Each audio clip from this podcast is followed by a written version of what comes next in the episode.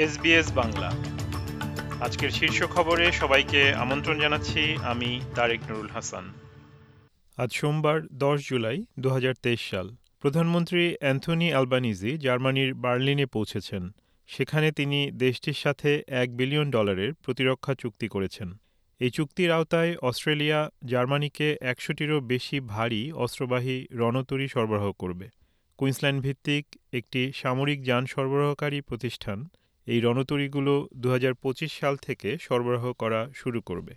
Scott Morrison Robodebt প্রোগ্রামে তার ভূমিকার কারণে নতুন করে পদত্যাগের আহ্বানের সম্মুখীন হচ্ছেন। রয়্যাল কমিশনের সদ্য প্রকাশিত প্রতিবেদনে তার এই ভূমিকার কথা সামনে এসেছে। রয়্যাল কমিশন দেখতে পেয়েছে যে মিস্টার মরিসন সহ জোটের প্রাক্তন মন্ত্রীরা এই প্রকল্পের বৈধতা সম্পর্কে উদ্বেগকে প্রত্যাখ্যান করেছেন বা উপেক্ষা করেছেন। নাইন নিউজ পেপার্স এখন রিপোর্ট করছে যে অন্য অনেকের সাথে সাথে লিবারেল এমপি ব্রিজিট আর্চারও তাকে পদত্যাগের আহ্বান জানিয়েছেন। ফেডারেল মিনিস্টার ফর কমিউনিকেশনস বলেছেন যে একটি নতুন ন্যাশনাল গ্যামলিং রেজিস্টার জুয়ায় আসক্তির কারণে ক্ষতির ঝুঁকিতে থাকা অস্ট্রেলিয়ানদের সহায়তা করবে। শীঘ্রই নতুন বেটিং সংস্কার ব্যবস্থার অংশ হিসাবে এই রেজিস্টারে সাইন আপ করতে সক্ষম হবে ঝুঁকিতে থাকা জুয়ারিরা। বেডস্টপ নামের এই রেজিস্টারটি ফেডারেল সরকার একুশে আগস্ট থেকে কার্যকর করবে। আজ দশ জুলাই থেকে কার্যকর হতে যাওয়া চাইল্ড কেয়ার রিবেট বৃদ্ধির ফলে দশ লক্ষেরও বেশি পরিবার উপকৃত হতে চলেছে। ফেডারেল সরকার গত বছরের বাজেটে যে পরিবর্তনগুলি ঘোষণা করেছিল, তাতে আশি হাজার ডলারের কম আয়ের পরিবারগুলির জন্য ভর্তুকি নব্বই শতাংশে উন্নীত করা হয়েছে। যুক্তরাষ্ট্রের প্রেসিডেন্ট জো বাইডেন লিথুয়ানিয়ার ন্যাটো শীর্ষ সম্মেলনের প্রাক্কালে যুক্তরাজ্যে পৌঁছেছেন। আসন্ন শীর্ষ সম্মেলনে আলোচনায় ইউক্রেনে রাশিয়ার আগ্রাসনের বিরুদ্ধে জোটের সংহতি প্রদর্শনের গুরুত্ব পাবে বলে আশা করা হচ্ছে। সিরিয়ায় মার্কিন ড্রোন হামলায় আইএসের এক নেতা নিহত হয়েছেন। মার্কিন প্রতিরক্ষা মন্ত্রণালয় এমকিউ নাইন রিপার ড্রোন হামলার কথা জানিয়ে বলেছে এটি উসামা আল মুহাজিরকে হত্যা করতে সমর্থ হয়েছে। নতুন এক প্রতিবেদনে বলা হয়েছে, ভিক্টোরিয়া স্টেটের অধিবাসীরা এবছর দেশের সবচেয়ে বেশি সম্পত্তি কর বা প্রপার্টি ট্যাক্স দিতে যাচ্ছে।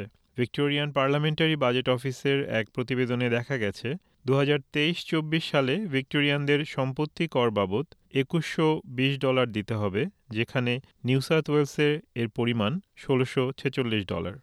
এবারে আন্তর্জাতিক। বাংলাদেশের একটি সরকারি ওয়েবসাইট থেকে এর নাগরিকদের ব্যক্তিগত তথ্য ফাঁস হয়ে গেছে বলে জানিয়েছে দেশটির কয়েকটি সংবাদ মাধ্যম। তথ্য ফাঁস হওয়া নাগরিকদের সংখ্যা কমপক্ষে পাঁচ কোটি হবে বলে জানা গেছে।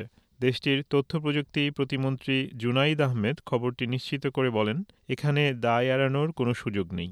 এবারে খেলার খবর, ক্রিকেট। অ্যাশের সিরিজের তৃতীয় টেস্টের চতুর্থ দিনে অস্ট্রেলিয়ার বিপক্ষে তিন উইকেটের জয় তুলে নিয়েছে ইংল্যান্ড দল। প্রথম ইনিংসে ২৬ রানের লিড থাকা সত্ত্বেও দ্বিতীয় ইনিংস শেষে ইংল্যান্ডকে মাত্র দুশো একান্ন রানের লক্ষ্য ছুড়ে দিতে পেরেছিল অস্ট্রেলিয়া। হ্যারি ব্রুকের পঁচাত্তর রানের উপর ভর করে সাত উইকেট হারিয়ে জয়ের লক্ষ্যে পৌঁছে যায় ইংল্যান্ড।